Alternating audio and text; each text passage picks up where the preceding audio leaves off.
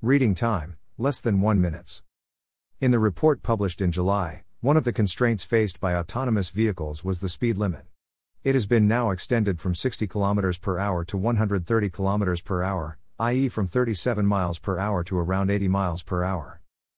It will come into effect from January 2023. Well, AVs have been a debatable topic. Now as the rules have been relaxed with the speeds. It shows the acceptance among the common mass as well. World Forum for Harmonization of Vehicle Regulations adopted the amendment.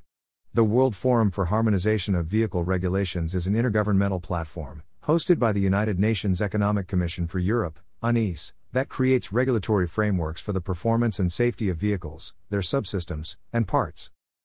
The amendment is applied to passenger cars and light duty vehicles. The permission to automate the lane change has also been allowed by the amendment. As the report states, the Working Party on Automated Slash Autonomous and Connected Vehicles, GRVA, developed the amendment and were guided by UNECE's framework on automated slash autonomous vehicles. It builds on the experience countries have gained after the adoption of the UN Regulation on Automated Lane Keeping Systems, ALKS, which was the first binding international regulation on Level 3 autonomous vehicles, in June 2020.